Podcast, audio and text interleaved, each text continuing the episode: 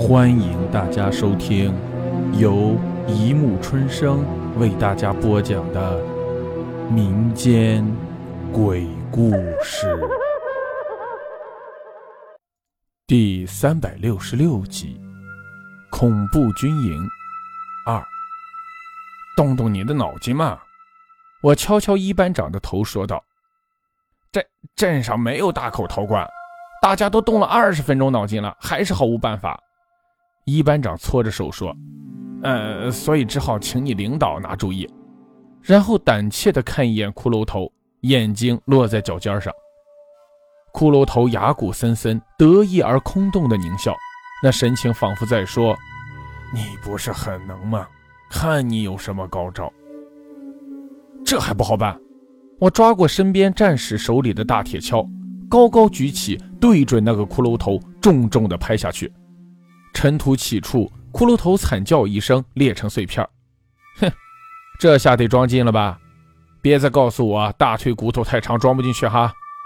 我把铁锹扔给那个战士，轻轻地拍拍手，转身就走。只有这样，才充分显现出本排长处变不惊、大智大勇、临危不惧、身先士卒、指挥若定，呃，这些优秀军人的优良品质来。身后。接二连三传来啪啪的敲击声，我头也不回地钻进了帐篷，直挺挺地躺在铺上，这才感到腿肚子发软，后脊梁抽筋，胃里翻江倒海，一颗心更是噗噗地跳得厉害，像是要从胸腔里破壁蹦出来的架势。由于我排坚决果断地排除意外干扰，机智灵活地采取变通措施，临时营地建设非常顺利，刚好十天。一排八间、构造简单的小平房，已经奇迹般的背倚太行山，面临易水河，竖起来了。而此时，我们连队其他两个排还没有找平地基呢。连长满脸笑容的亲自到场祝贺，我兴高采烈地主持了入住仪式，当众分配各班的住房。当宣布一班的房间号的时候，我看到一班班长的脸刷的白了。站在他身后的战士也紧张地议论纷纷。安静！我大声下达口令，队列里发出的杂音，这不是当着连长的面给我难堪吗？现在我命令各班回帐篷收拾行李，马上入住。解散！战士们欢呼一声，争先恐后地钻进各自的帐篷。有一班战士动作迟缓，躲躲闪闪，藏身在大白杨后面。几个老兵围着一班长讨论着什么，那是怎么回事？连长看看我，问道：“一班长！”我大声喊道：“啊，到！”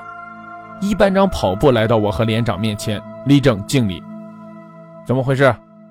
我用下巴指了指大白杨后的那一群。呃，我我们班两间屋，正好有一间在在在万人坑上面，大家害怕都不敢住。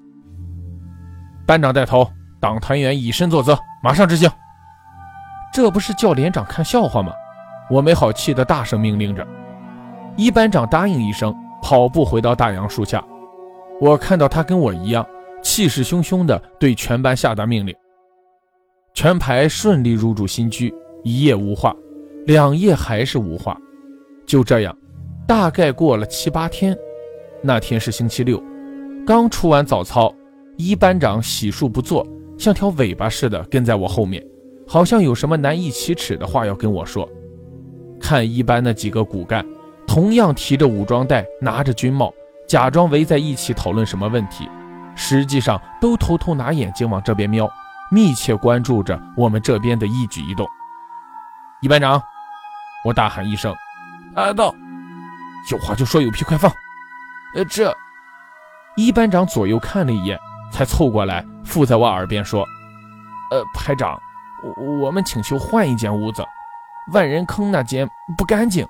呃，其实其实我我也不相信迷信，那个事实在是太太那个了。什么事？我在心里打了个激灵，预感到那个被填埋了的万人坑出了新情况，便率先走到大杨树下，避开耳目，听一班长详细报告情况。”按照你的命令，我跟班里的五个党员骨干住进了万人坑房间。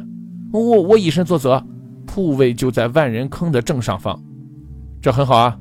想当初一个个怕的恨不得找个壳壳躲进去，事实证明，没有被几块骨头吃了吗？呃呃，是没有吃，可是咬。一班长的声音颤颤的，明显夹杂着恐惧。咬？怎么回事？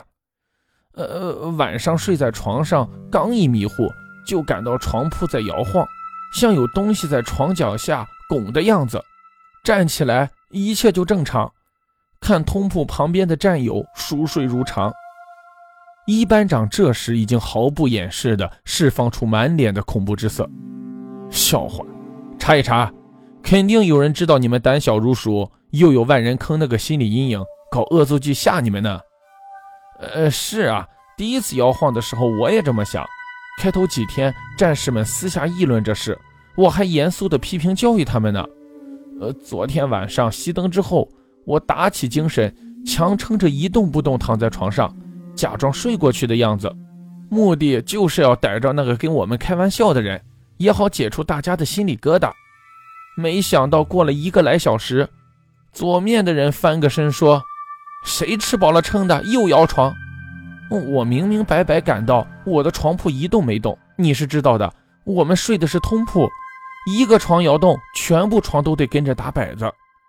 过了五分钟样子，我右边的人一下子坐起来，惊叫道：“鬼鬼摇床！”满屋子的人就都醒了。